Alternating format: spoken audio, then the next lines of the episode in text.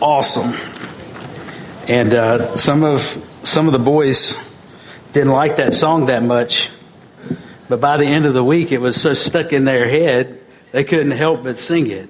And the best part of that is they were learning Ephesians 2:10 while they were singing the song. So that's what's so really good. And now I know Ephesians 2:10 because they've sung that song so many times. Right, Cody? Yeah.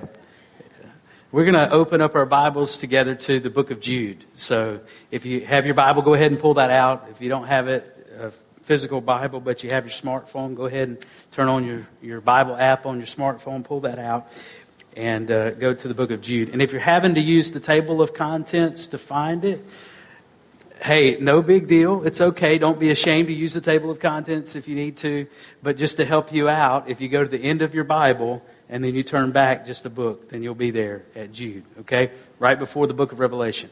All right, so the book of Jude is where we are. We were there last week, and we heard Jude say to the church, which is all of the churches, those are those churches in Jesus Christ that are called and beloved in God the Father and kept for Jesus Christ. And somebody said, That's me, okay? Because I'm called and I'm beloved that's you if you know Jesus. And so, as Jude is writing, he's writing to all of us Christians, okay? And he says he wanted to write to us about our common salvation, but he found it more necessary to write about what was happening in the church and what is still happening today. So he said, I found it necessary to write appealing to you to contend for the faith that was once and for all delivered to the saints. So last time we were together, we heard Jude talk about why we need to contend for our faith in the world around us. We heard the why. Today we're going to hear Jude tell us how we should contend for the faith. This uh, past week, uh, week before last, sorry, uh, Miss Kathy Llewellyn led a few of us out into the community with flyers in our hands to knock on doors and invite people to come to, to bring their children to uh, vacation Bible school. And so we were out up and down the streets here in the Myrtle Grove area, and we're passing out the flyers, and we're getting sweaty, and it's rained a little bit, and all of these things. I'm getting down toward the end of the street where I was going to go and pass out my flyers, and there's a there's a nice brick house down there, and I said, okay, I'm going to hit this house real quick, and I, I went through the gate, and uh, which it wasn't locked. I've heard several people say that Brother Josh broke in, but that's not true. I, that didn't happen. I did not break in. Okay, it wasn't locked. It just had a little clip on it. I took the clip off. Okay, not a big deal. No dog. I checked to make sure. Okay, I'm not. I'm not an idiot. I checked to make sure there wasn't a Rufus in there ready to bite me. So I, I uh, went up to the door, knocked on the door. No one came. I said, "Okay, well, nobody's here." About 30 seconds after that, I heard someone come out of the house next door. And she says, Hey, what are you doing on my property? Get off my property. She was being very contentious. And so I immediately began backing up off of the property back to the gate. And the whole time she's yelling at me. And I said, I'm, I'm just here inviting people to Vacation Bible School. See, I've got, the, I've got the flyer. Here's the flyer. Just Vacation Bible School. No, you get off and you don't ever come back. And she was blah, blah, the whole time. And then thankfully I had a couple of the guys with me and, you know, they were saying, come on, let's get away from here. And we left. And I got, I've just wondered about that ever since. Why did she feel so contentious? See, here's the thing. Christians are called to contend for the faith that you have. You're called to contend for the faith in the world around you. And that means to stand up for the truth of who Jesus is. Share the gospel boldly and don't back down from that truth. We're called to contend, but here's the thing Christians are called to contend without being contentious. Now, this is a really important point because, because see, Jude, he wants us to tell people about Jesus and call people out of their sin. But He wants us to love them while we're doing it. Now, that's a hard balance to have, especially when people are hurting us, whenever they're talking bad about us, whenever they're contentious toward us. It's a hard thing to do. But this is what Jude calls us to do. So stand with me. Let's hear Jude's words today. Jude chapter, well, there's no chapters. Jude verse 17. Jude verse 17. Okay? But you must remember, beloved, the predictions of the apostles. I'm going to just hold on just a second and Miss Sue, is it is it still giving us trouble? Okay, y'all, we want to apologize to you because our program, our software that we've had, has crashed about 18 times this morning for some reason, and it's not just our church. It's every church that uses the same platforms having the same trouble. So if this thing is lagging, it's not Miss Sue's fault. Okay, I just want to tell you that right now. So if there's something going on here, it's not her. She's doing a fantastic job up there in the sound booth. Okay. Thank you, Miss Sue. You got your encouragement this morning. Let's go. Verse 17. But you must remember, beloved, the predictions of the apostles of our Lord Jesus Christ. They said to you, In the last time there will be scoffers, following their own ungodly passions. It is these who cause divisions, worldly people, devoid of the Spirit. But you, beloved, building yourselves up in your most holy faith and praying in the Holy Spirit, keep yourselves in the love of God, waiting for the mercy of our Lord Jesus Christ that leads to eternal life, and have mercy on those who doubt. Save others by snatching them out of the fire. To others, show mercy with fear, hating even the garment stained by the flesh. Now, to him who is able to keep you from stumbling and to present you blameless before the presence of his glory with great joy, to the only God, our Savior, through Jesus Christ our Lord, be glory, majesty, dominion, and authority before all time, and now and forever. Amen. Amen. Man, what a beautiful doxology. Let us pray together and give God glory for his word. Father, we thank you, dear Lord, for calling us into your presence this morning. Lord, to giving us the hope of our salvation. One day, Lord, we're going to see you return in great glory and majesty and authority and power, and we will reign with you forever, Lord. Lord, we look forward to that moment. In the meantime, God, you have called us to be your witnesses here on this earth, to be contending for our faith, Lord, to stand up and stand boldly as we proclaim the gospel. But Lord, we know that there are going to be those in the world that laugh at us and mock us, Lord, because they did the same thing to you. But Lord, help us to be contending for the faith while still loving those that hate us. Lord, I pray that this word would sink deeply into every heart. You would change us from within, and we'd be more like Christ Jesus as we depart, and we live out our faith as we go out through those doors. We pray this in Jesus' holy name. Amen. You may be seated. Can you contend without being contentious? Now, I want to, I want to give, I want to give you three points that hopefully you can remember that Jude is illustrating for us in the things that he's saying uh, on how we can contend for our faith without being contentious. Number one, okay? Number one, be in the world, but not of the world. Be in the world and not of the world. Now, this is a theme you see throughout the New Testament, but there's great contrast here in the first couple of verses that we read in, in uh, verses 17 uh, through 19. Notice what he says to begin with in verse 17. He uses that word but. Okay? And the reason he's using that but is because he's just described what worldly scoffers are like, what the people outside this place are like, the ones that don't know the Lord Jesus.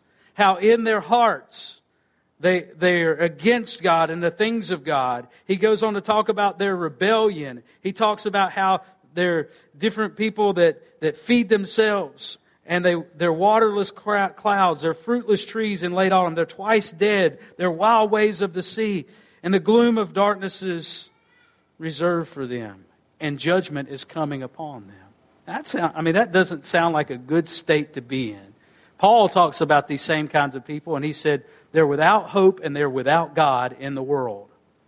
I've been around all kinds of different people, but I can tell you there's only really two kinds of people in the world. There's those that know the Lord Jesus and those that don't. There's two different types of people in the world.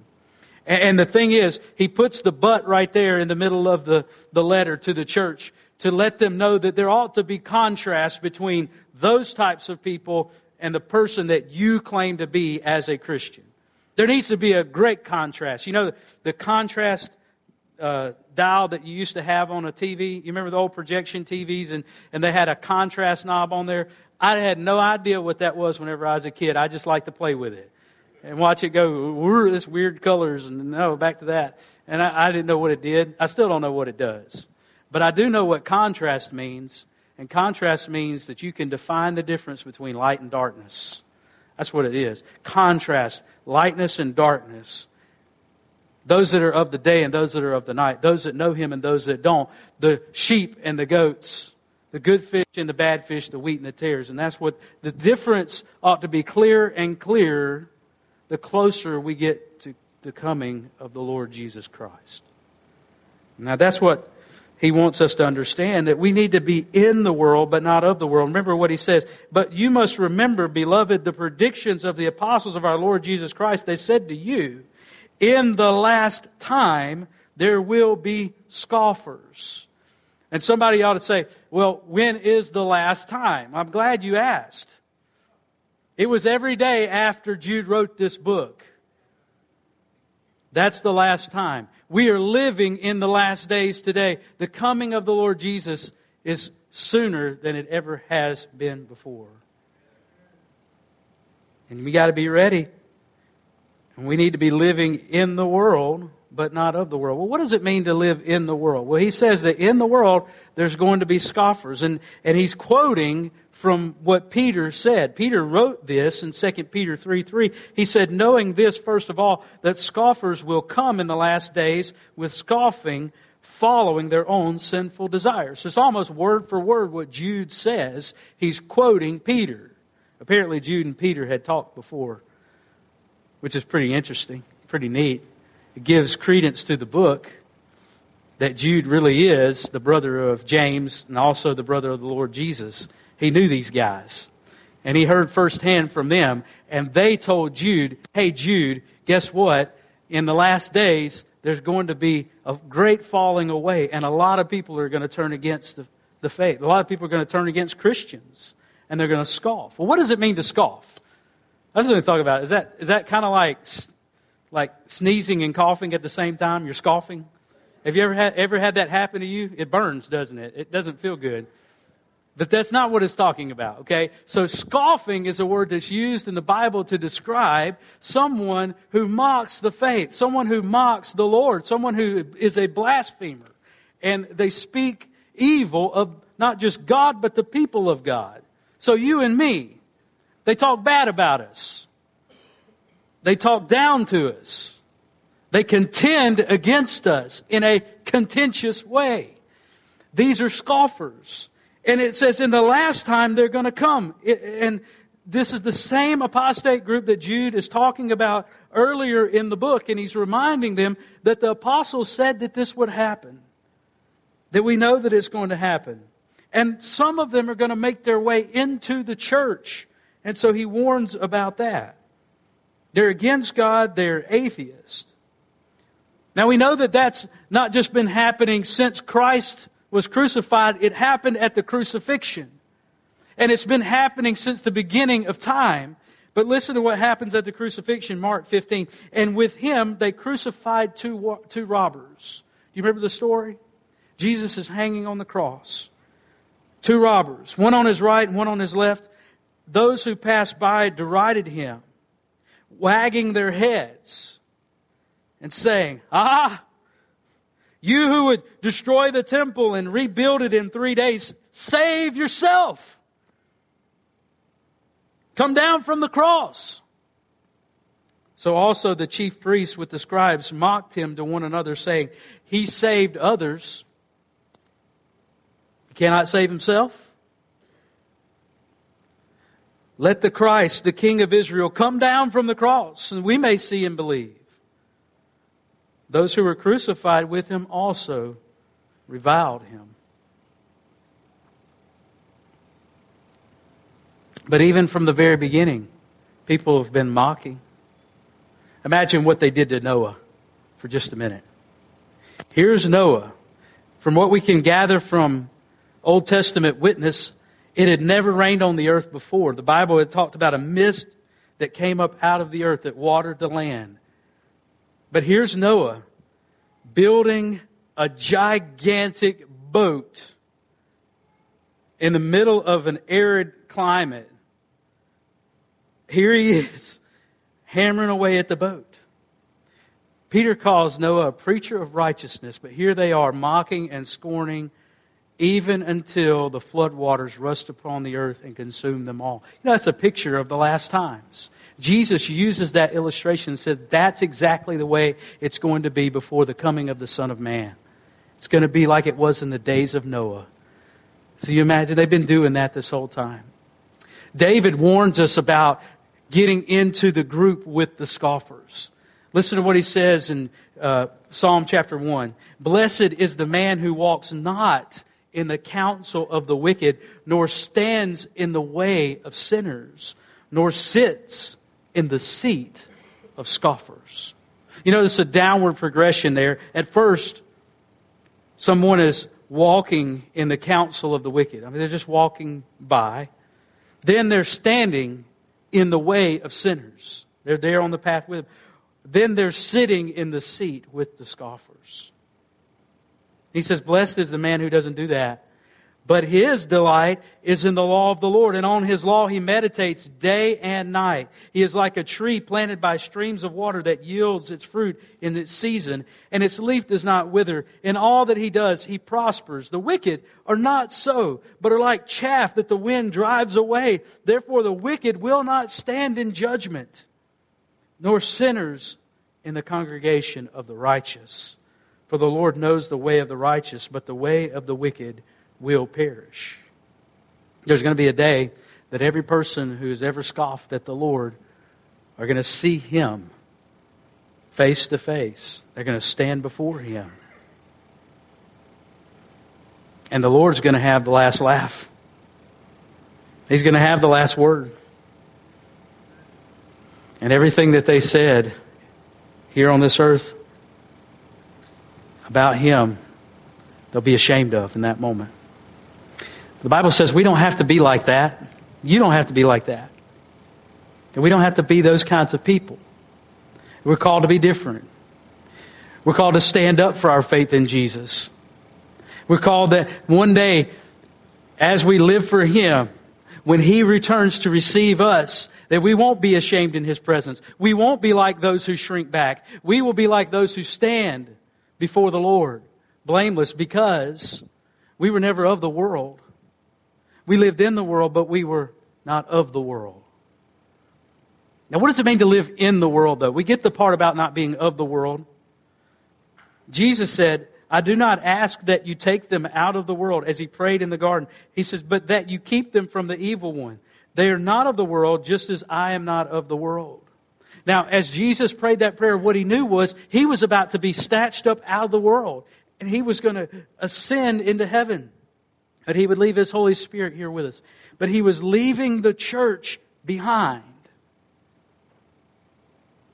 You get that? That doesn't feel real good, does it? I don't like to get left behind. How many of you like to get left behind or get left out? Any of you? So here's the thing we're not there yet, folks. Why are we left here? We're left here to be a witness, and this is what it means to be in the world, but not of the world.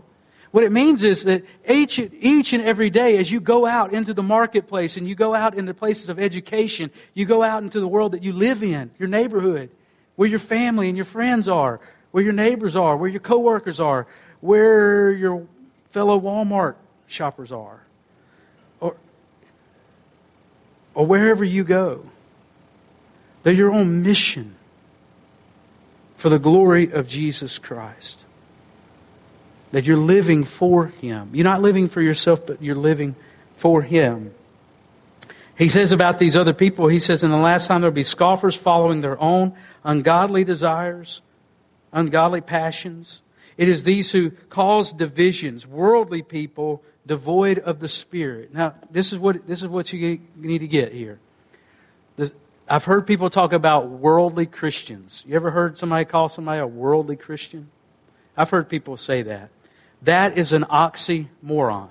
If you're a worldly Christian, you're an oxymoron. I'm not trying to make fun of you. If you remember back from, Eng- from uh, English literature what an oxymoron is, right? It's a contradiction, right? It's, it's like two words that you put together that don't go together, like jumbo shrimp. It just doesn't go together, right? You know? Okay, so that's an oxymoron. Well, to call someone a, a worldly Christian, it, it's an oxymoron, it's a contradiction.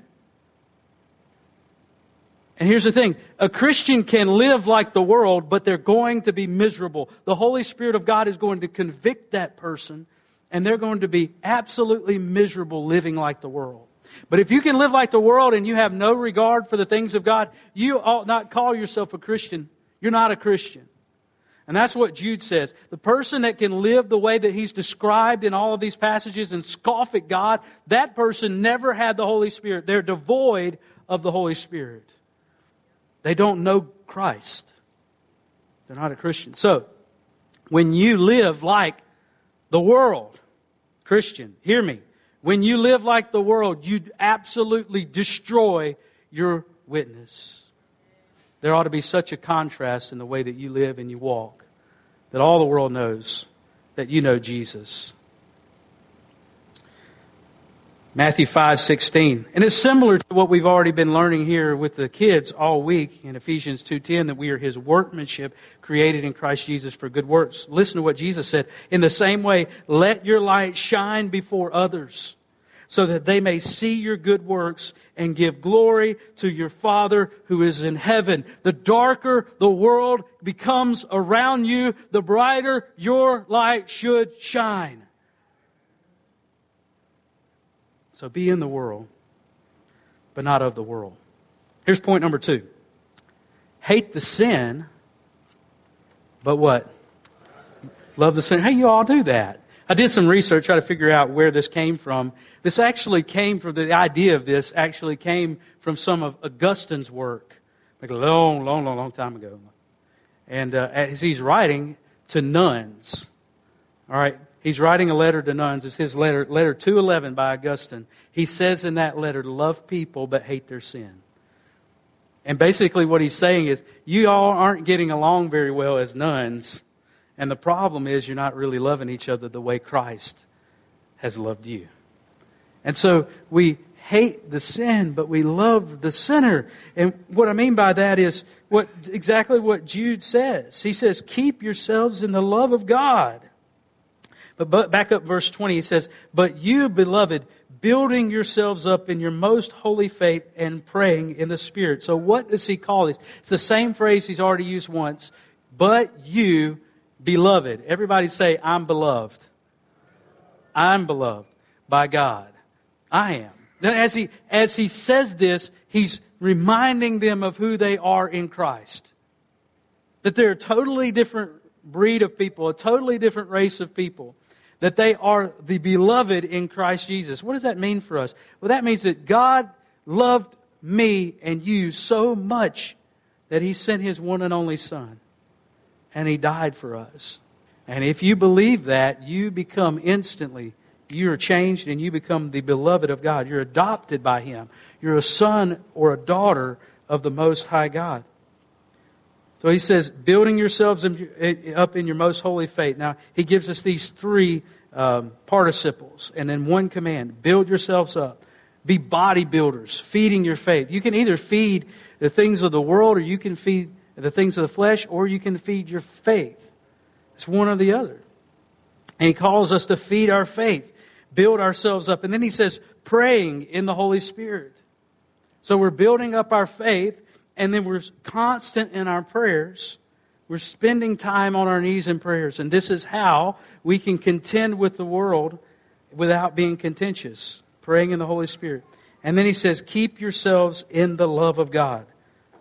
Look at what it says again in verse 21. Keep yourselves in the love of God, waiting for the mercy of our Lord Jesus Christ that leads to eternal life. We think about waiting on Jesus to come. You can you can wait anxiously or you can wait hopefully. One or the other. I'm waiting hopefully because I know He's coming. But if you're waiting hopefully, then you're preparing for His return. If you're waiting anxiously about all of these things, you're running around like a chicken with no head. And there's a, there's a big contrast in the way Christians live that way. Are you waiting hopefully, prepared for the day that Jesus will come? I hope you are. And so he says to wait. And then verse 23. Now, this is an interesting verse. He says, Save others by snatching them out of the fire. Whenever I was, whenever Taylor was a little bit younger, and uh, we, didn't, we didn't have the other two yet, we decided to take Taylor camping. And we were out camping with him, and actually, Caleb may have been born by then. But we had taken Taylor out camping, and we, at the end of the evening, we sat around the campfire. Taylor was really interested in the fire, poking and prying. Just like any other boy. But, uh, you know, he got to playing around and kind of running, trotting around a little bit. And then he got a little bit too close and he was about to stumble headlong into the fire. And I grabbed him just in time. And I'm really glad that I grabbed him just in time, or else Allison would have thrown me in. And so I grabbed him out of there. I snatched him out of the fire. And here's, here's the illustration. The idea that he's already given is that one day a fiery judgment is coming upon every single person who denies the Lord Jesus Christ and rejects his offer of salvation. That's the truth. And folks, that does not have to be you today. You do not have to go into that fiery place. Okay? And here's the thing what we as believers are called to do, Christians, you listening to me, our job is to share the only hope that they have, the only lifeline that they have, to snatch them out of that lake of fire. Our job is to share the good news of Jesus Christ with every person that we have every person that we encounter. That's our job. You're a lifesaver, you're a firefighter. And, folks, whenever we decide we're going to take ourselves out of that fight, eternity is at stake. That's the why that we saw last week. Well, where's, here's the how snatch them. How do you snatch somebody? You see them standing on the tracks, you, you run, and the train's coming, you run over and you knock them down, right?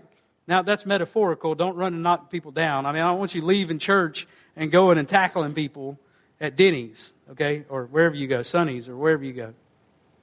But the point is, you, there's got to be some urgency about what Christ has called us to do.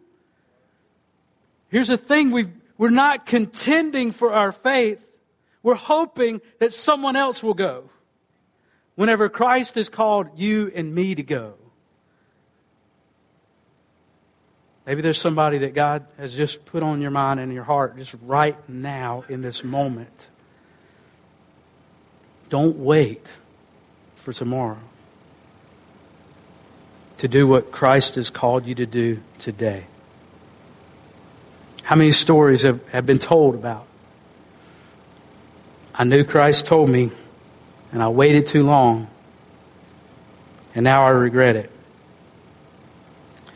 We think about sin and how sin is that fire that consumes the righteous indignation of God that consumes the sinner. All sin hurts us. So compassion motivates us to go for those people. Proverbs 6 27 says, Can a man carry fire next to his chest and his clothes not be burned? Listen, if you play around with sin, you are going to get burned. And those of us who know what the Bible says that God says about sin, that that's evil, that it's wrong, the reason God says it is because He knows that it's going to hurt. It's going to hurt them. And it will eventually lead to their total destruction, those who, who do these things that God forbids. And so God sends us to them with the good news to say, I know a way that you can be set free from your sin. I know how you can. God's Word teaches us to hate sin, but love the sinner. Now he goes on and says, this last line, listen to what he says. Have mercy on those who doubt, save others by snatching them out of the fire to others, show mercy with fear, hating even the garment stained by sin. Now, he says, Have mercy on those that doubt. When we think about that, those who are weak in their faith need to be encouraged. They don't need to be criticized. When you see a brother or sister that is sinning, you need to say to them, Hey, let's not do that. That's not what God says. And you have mercy on them, not criticizing them, not casting them out. And then verse 23 save them by snatching them out of the fire. And then show mercy with fear.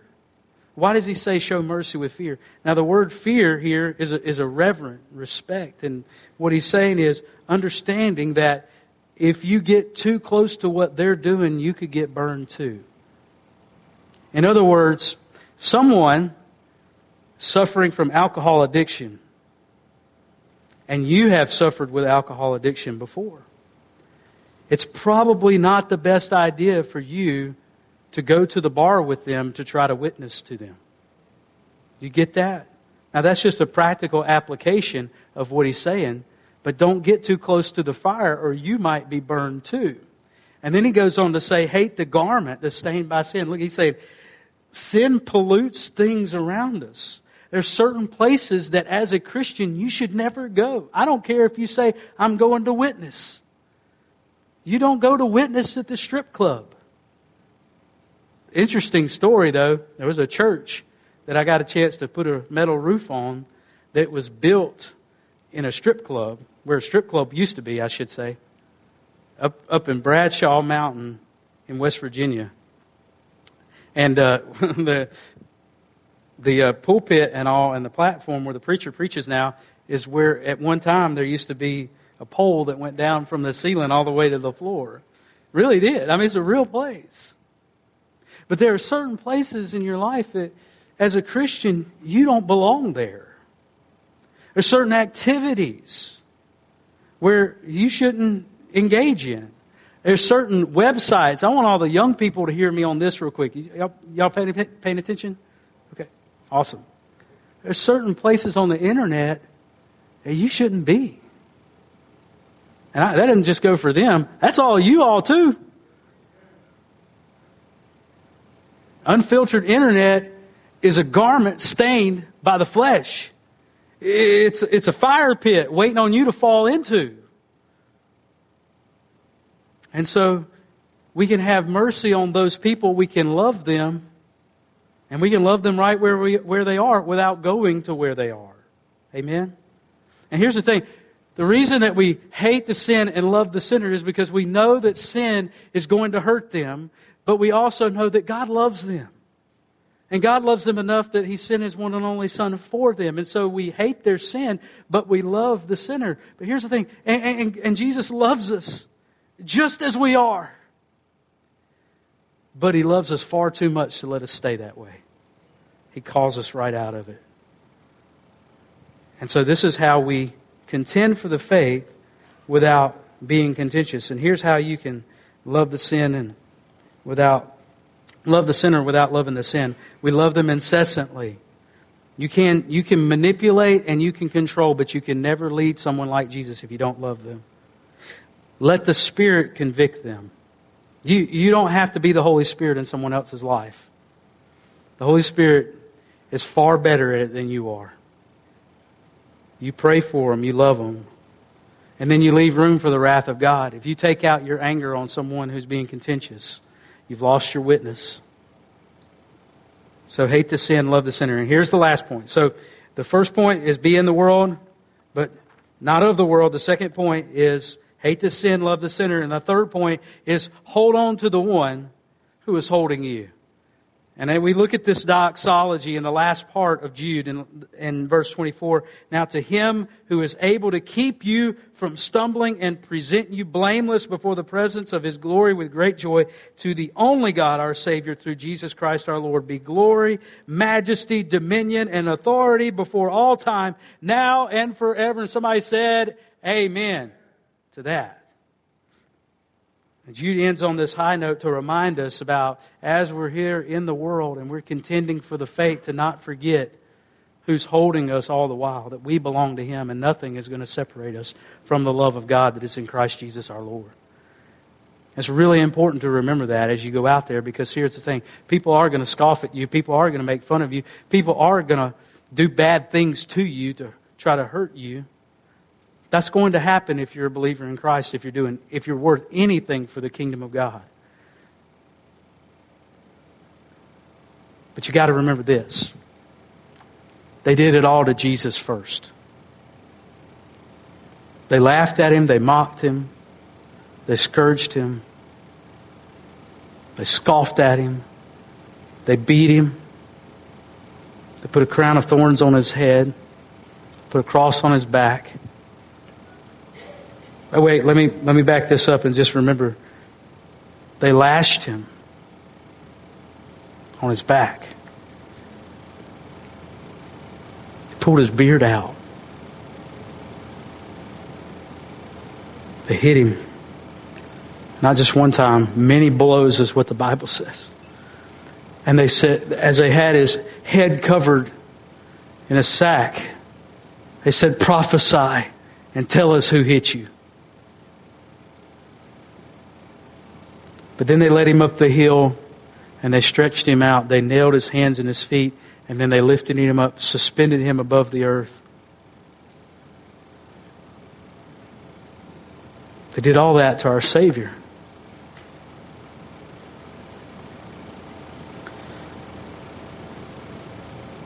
To him who is able to keep you from stumbling. See, he, he didn't stay on that cross. They put him in the ground in a tomb, in a rich man's tomb, and they covered that tomb with a stone. They rolled a massive stone in front of it. And then they sealed it up. They put all these seals on the outside of it that were war- a warning to anybody that would try to break into that tomb. Then they put a guard, they put a centurion guard in front of that tomb. Two of them, or at least two of them to guard the tomb. We don't want this dead man coming out, in other words. He's caused enough trouble already. Then count it down with me. One day, two day, three days. And guess what happened? Lightning, thunder, the ground shook. The stone was rolled away and the tomb was empty. He was alive. And he's still alive. And he's never going to die. He died once and for all for all the sins of mankind. And here's the thing He's alive in your heart and in my heart, and He's holding us together. All things are being held together by His power. That's you and that's me. He's holding us. Listen to what David said about the same Lord. He said in Psalm 121 I lift up my eyes to the hills. From where does my help come? My help comes from the Lord who made heaven and earth. He will not let your foot to be let your foot be moved. He who keeps you will not slumber. Behold, he who keeps Israel will neither sleep nor slumber. The Lord is your keeper. The Lord is your shade on your right hand. The sun shall not strike you by day, nor the moon by night. The Lord will keep you from all evil. He will keep your life. The Lord will keep your going out and your coming in from this time forth and forevermore. I love that word forevermore. It's a promise. And it means that for those who trust in the Lord Jesus Christ, eternity belongs to them. Before all time, now, and forever. Jesus Christ is the same yesterday, today, and forever. Are you holding on to Him? I don't know who it is in your life that you're going to encounter this week. I don't know who they are, but someone is going to be contentious with you. Someone, because they're a scoffer and they're devoid of the Holy Spirit, are, are going to take an issue with you sometime this week. That's just the way it is if you're out there in the world. If you're hiding in your basement, maybe not. But if you're hiding in your basement, you're not contending for your faith, that's for sure. But if you are contending for your faith, someone is try, going to try to get contentious with you. What will your response be in that moment? Have you lived a life that's in the world but not of the world so that when they try to say something bad about you, they can't? Do you love them enough that even whenever they revile you and they speak evil against you, you can still speak peaceably to them. Share the good news, the hope that's within you with them without being contentious. And in that moment, you reach out and grab hold of the Spirit's hand and ask Him to lead you in what you say. Can you contend for your faith without being contentious? I know you can. It's to that end that I want to pray for you. So you bow your head, close your eyes. Today, if you're a believer in this place and you truly do set in your heart to say, I am going to stand up for my faith, then you need this prayer. You need to hear the Lord speaking to you and saying, I've got you. Heavenly Father, I pray for those who know you here today, that, Lord, as they are presented with the opportunities this week to stand firm in their faith, to be truth tellers, to love sinners just like you did, but to hate sin and stand against it, Lord, I pray that you would let them know that you have got them, that you're holding them, Lord, and that their security is in you. It's not in how people treat them, but it's in you, and that they may be able to contend without being contentious. And if there's some of you here today and you don't know the Lord Jesus, you heard me talk about the one who died for you. But up to this point, there's been a question mark in your head about all of it. But the Spirit is leading you today to put your faith in Jesus. And, and you're saying, I, I want to do that the first thing you need to do is admit that you need Him, that you're a sinner. And there, there is a fiery hell that's waiting for you without a Savior. And so I want to lead you in a prayer to trust Jesus as your Savior. It's a simple prayer, but it's your admission to God that you're a sinner, your statement of belief in Jesus, your confession that you want Him to be your Lord and Savior. And so you pray this prayer with me. If you mean it with all your heart, just say this Dear Lord Jesus, I admit to you that I am a sinner. I've done things I, I know are wrong, and I have failed to do the things that I know are right. And I deserve the penalty for my sin. But Jesus, I, I do believe that you died on the cross for my sin. And that three days later you were raised and you're alive today. And you are going to come back. So, Jesus, I ask you to forgive my sin. Make me a new person. I confess you as my Savior and my Lord thank you for dying for me, forgiving me of my sin. And I'll spend the rest of my life loving you and serving you. And it's in your holy name I pray. Amen. Amen. Will you stand with us? This is our time of invitation. And what that means is this is an opportunity for you to respond to what the Lord Jesus has spoken to your heart if you're looking for a place to, to call home, to say, okay, I want to serve Jesus and I want to do it with the people of God, Myrtle Grove Baptist Church is, a, is the perfect place for you to come and serve. Doesn't mean we're perfect people, it just means that this is where God would have you to be, where you can serve along the saints. And if you know that that's true of you, then this is your invitation to come and join us. If you need prayer today, and you come, and if you've asked Jesus to be your Lord and Savior today during this service, we want to celebrate with you. We want to give you the opportunity to be, to be baptized. We want to give you resources for your discipleship. And so you come. Don't hold that in. Let us know so we can welcome you into the family of faith. This is your invitation. You use it as the Lord would have you. Let us sing together.